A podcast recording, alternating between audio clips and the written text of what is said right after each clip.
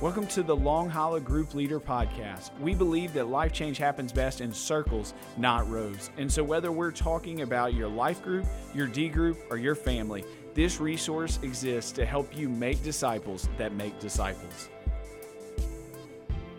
We are so excited uh, to be recording this podcast because that means that uh, you are looking at our multiply guide resource. This is a resource that our team has developed. We're super excited about. They have done such a great job. Really proud of just both the content, the look of it. Um, we, we, this is a really cool resource. If you don't know what we're talking about, you can you found this episode. That's great. Go ahead to the show notes. You can get it there. But this is what this resource is this resource is a interactive booklet for your group to help you facilitate the conversation about multiplying your d group going from one group to multiple groups. And we realize that that is a really hard transition to make. And so we are helping to t- take all the guesswork out of it. We're making it simple step by step how to. And so I'm going to give a little bit of an overview in just a second about the booklet, but I want to set a scenario that you're going to hear for each one of these conversations. So, um, Mike, help me with this scenario here. We've been meeting. We've been in a D group. You, me, a couple other guys that are not quite as cool as us. They have not done their disciplines quite as excellent as us. Uh, they don't share their face as often as us, um, and so they, they, we really, we're definitely carrying the weight of this group. But that's understandable. Wow. so I'm choking on any, that a little bit. that's right. That's right. So we've been meeting for 12 months and we now are, are really nine months. We were coming up on that 12 month mark. We we're thinking, man, we're going to multiply in, in, three months. So let's say it's October and we're going to multiply in January we then are going to get together. It's one of our D group meetings. I tell you know, I'm saying, hey everybody, here's the D group multiply guide. I give it to you beforehand. Where are we meeting? Where where's the breakfast or lunch spot? Uh, we did Starbucks last time. Let's do um, Black Press. Let's do Black Press. I like that place. There you go. Local. I like that. So we're at Black Press. We're gonna go. We're gonna give that booklet. If we're there physically, we're giving them a physical booklet. If you're digital, you're giving them the digital copy of it. And you're just saying, hey, this is going to be a booklet that we are going to use over the next three months. Not every week, but there are four conversations that we want to have, and this is going to help us. And so you're everybody will have it and then you'll begin to walk them through this. And so these episodes are going to help prepare you as a leader to do that well. So, real quick, let me give you an overview of the book. Uh, the first conversation is why, who, and when. You're figuring out why we multiply, who's going to multiply, and when we're going to multiply. What we're going to recommend is that you give yourself a longer runway than you think. An ideal number is 12 weeks. This is just because it takes time for people to identify who they're going to invite, to then invite them, and and you want to give time where somebody maybe maybe one member runs out way ahead and and they have their people and they're ready to go next week. But we all know there's usually somebody in there that's struggling with names or the first people they asked didn't work, and it takes a little bit longer. Mike, can you speak to the import any more to the importance of giving yourself a little bit longer runway when it comes to preparing to multiply? Yeah, so the time frame is um, vital. So if if we get to the point of multiplication and we've never talked about multiplying, and then we say, "Hey, it's time to multiply," guess what's not going to happen? Multiplication is not going to yeah. happen because we need time to process um, what is coming next. So this this twelve week uh, time frame is a great guideline. You know, this is probably no later than 12 weeks. You know, you don't want to wait till six. You don't want to wait till three. You definitely don't want to wait till one. The 12 week time frame is a is a, a great amount of time for you to work through these processes, these conversations that you're going to have, because it's not just allowing them time to find people and to do these steps it's allowing them time mentally to process what is mm. coming and what they need to do next rather than just dropping that dime and saying, hey, guess what? Here we go. Because if we force the multiplication to happen, it might happen. We might be yeah. able to convince them to do it, but the odds of it sticking are very slim. Because if yeah. if they're multiplying because I've convinced them to do it, if they're multiplying because I'm forcing them to do it, um, I've experienced this in groups in the past where I had this idea that hey, this is happening and you're doing it. Uh, well, guess what? they did start, But the group lasted for about a month, two months before it fizzled out because they weren't doing it because the Holy Spirit was leading them to do it. They're doing it because I was I was not forcing, but I was pushing them to do it. Yeah. And because we were friends, because we were close, like, okay, well, I'm gonna try this. But when it's the Holy Spirit that's driving that ship of multiplication, that's when we start to see this happen in a very healthy manner so that when the group does multiply, it goes on to multiply more groups after that. Yeah, I think you know you you mentioned just getting it out in front of them early, and that's why we actually ask members whenever they sign their covenant on week one to begin praying about this, and uh, and that just kind of is the importance to it.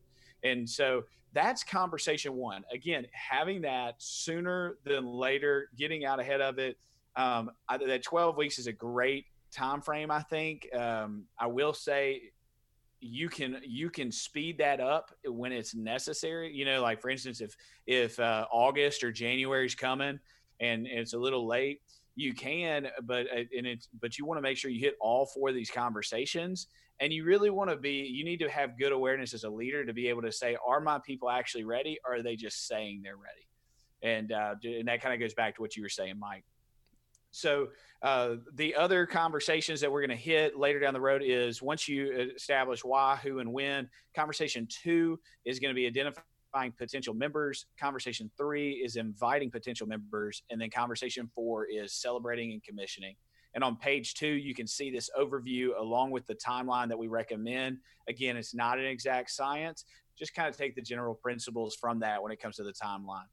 So, with that in mind, let's jump into that first conversation. It's on page four, and it is broken up, like we've already said, three different movements why, who, and when.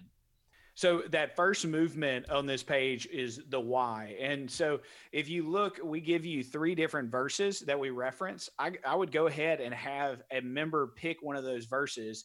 Um, and so you have three verses, have three different members read them. Genesis 12, 1 through 3, blessed to be a blessing is the main point that you're taking from there. Matthew 28, 16 through 20, that you're called to go and make disciples of all nations. Um, and then Second Timothy 2 1 through 2, um, passing these on to faithful men. Um, and so that idea of passing it on, discipling others, the reproduction piece of the discipleship process. And so have them read that and then have the fourth member uh, read the paragraph below. And it just kind of gives you the theology of us being sent people who leave the comforts of our current community so that we can go and create a new community that's going to bring people in. And so we see that Jesus did that for us as he left heaven and came to earth. The disciples did that as they left uh, uh, Jerusalem and went to the ends of the earth. And most likely there's somebody in your life, especially if you got invited into this D group, somebody left their existing D group to then start one so you could be in it. And so it just kind of helps you not just think theology, but that last bit helps you get personal and relational with where you are. But to be honest, Mike, that that's really not where this conversation the most of it is going to need to take place.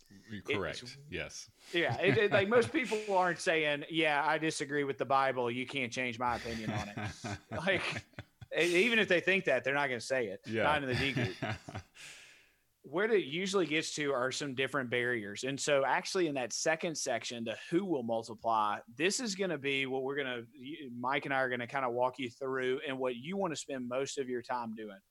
And so, just kind of walking you through this process, the first question that you want to ask people after you've read all this is as we prepare to multiply, which describes your current posture.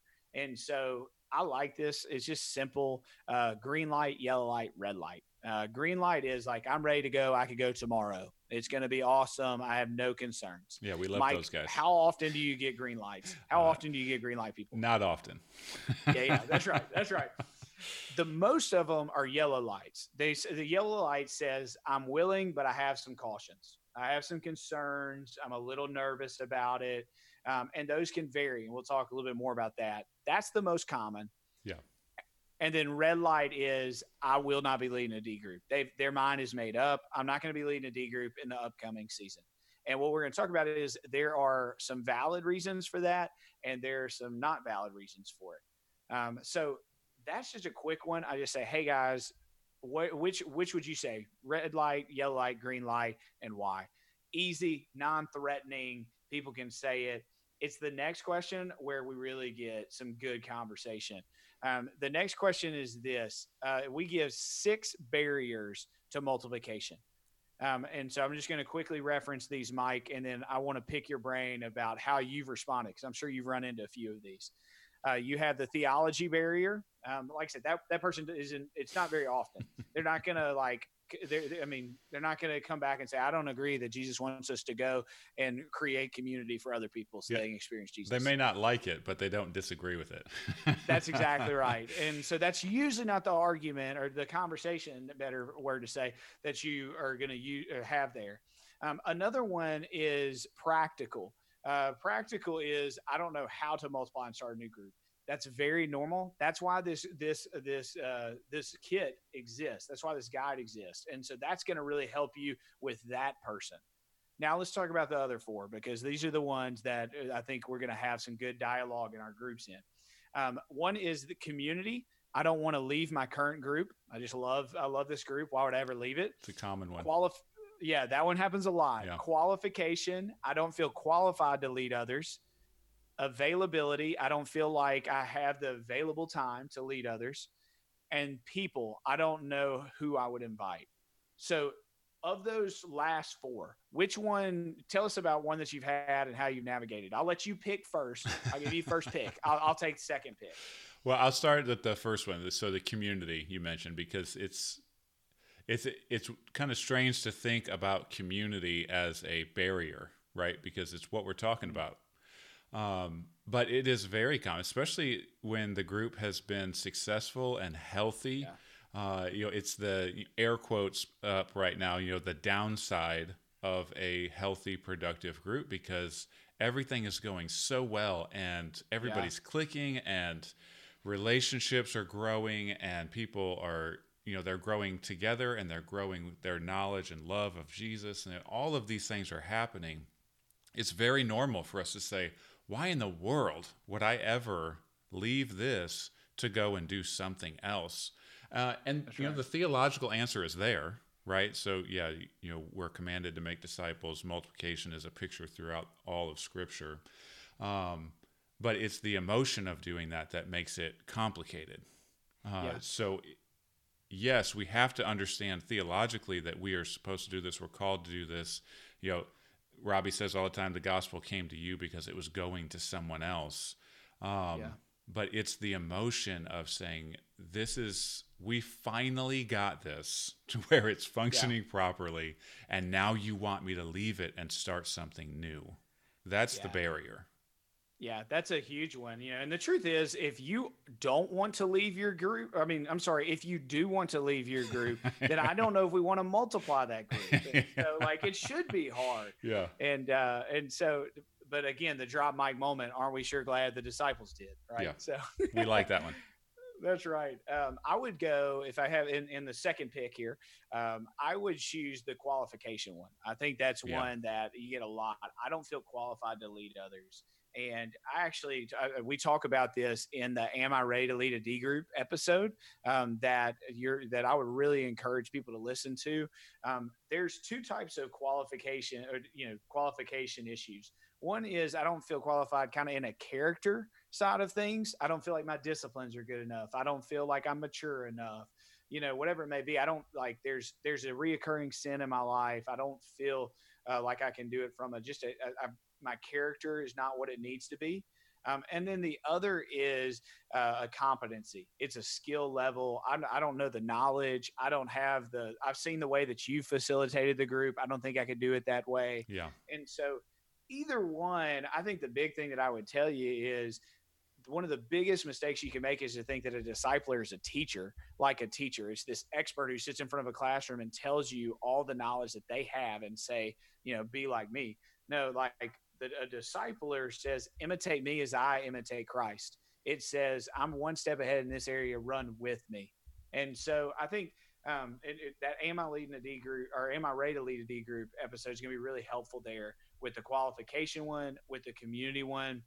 Um, if you struggle with people, I would say the, the next conversation, conversation two, identifying new people, is going to be really helpful. So just hang in there with us. And then for availability, speak from your position as a leader and think how much more time did it take you as the leader of this D group versus the member of this D group? And what I think you'll see is what I've experienced, Mike, I don't know about you, is there's really not a big difference between being a member of a group and being a leader of a, a group. Yeah. Yeah, absolutely. And, but there is a perception. If you're a member, you think that that leader has a, a lot more of a time commitment. It just means, hey, you got to listen to Mike and Vick do a podcast every week. Sorry. oh man. That's right. So that's going to help you have that conversation there of what barriers. But then this is the thing we want to figure out is the barrier that they have legitimate? And so that's why that question, Mike, I, am stealing this from you because I like it so much. what you're trying to identify is are you telling God not now, or is God telling you not now? Yeah, that's genius. That's genius, Mike. I'm so glad you thought of that. It's so good. But like, I think what we're what it's getting at is there's legitimate barriers that should say, hey, right now it's a red light for me. And then there's times where no, I need to push through that. That's my own fear and insecurity. Yeah. And so that yellow light needs to move to a green light. And so you're just trying to figure that out. And the group's going to help there. You know, I think the group say, man, I, you are totally qualified to lead this. Hey, I hear that you're struggling with that. Why don't we team this up together? You know, but what you're trying to do is help people get out of that middle ground of the yellow light and pick a red or a, a green. Yeah, it's such an important question to ask because what we don't want is guilt driven groups right? So you got Rick like Warren's purpose driven life, right? So we don't want guilt driven groups because you probably if you are a leader, you know, if you know you got any type of sales experience and that kind of stuff, you could probably talk these guys into doing it. But mm-hmm. we have to understand there's legitimate reasons. It's not just them making excuses. You know, yeah. they could be legitimate, you know, scheduling and all all these things that go into play here. Um, and it has to be a safe environment for them to be honest with you enough to tell you the truth without judgment or guilt or Jesus juking or any of those types of things because at the end of the day if the holy spirit is not leading them to do it it's going to fail that's right. And there's good reasons why they shouldn't do it.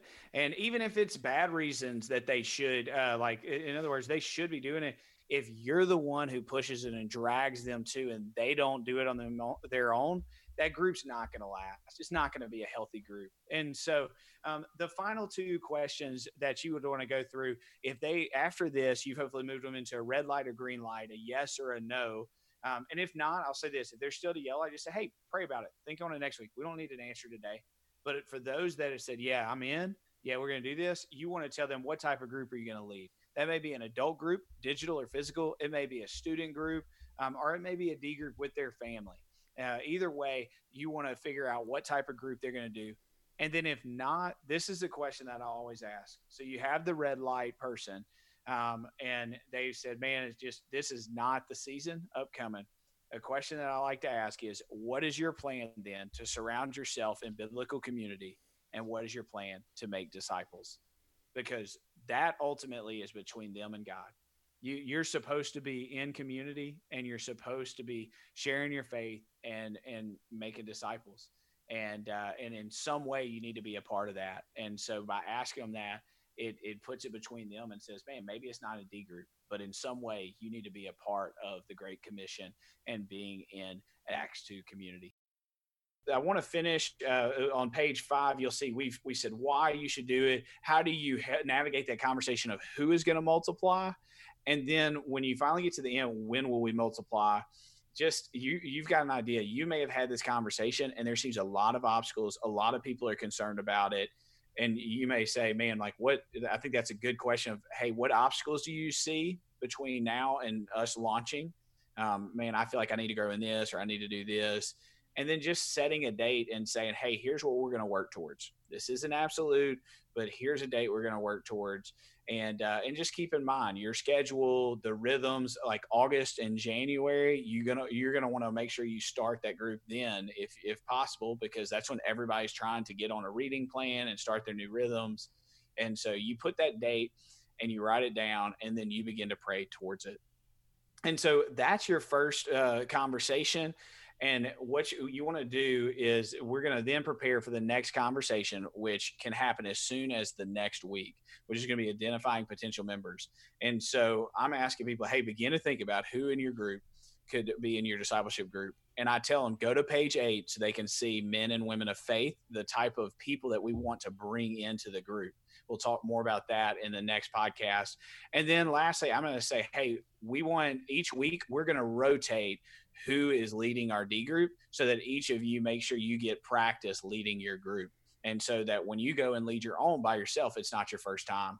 And you can go to the example meeting on page 18 to see how that, uh, how to do that uh, time. And so uh, we'll talk more about that, what it looks like in the coming episodes. But we hope that gets you a strong start in your first conversation as you help your D group multiply. And we'll see you uh, for the next conversation as we identify potential members.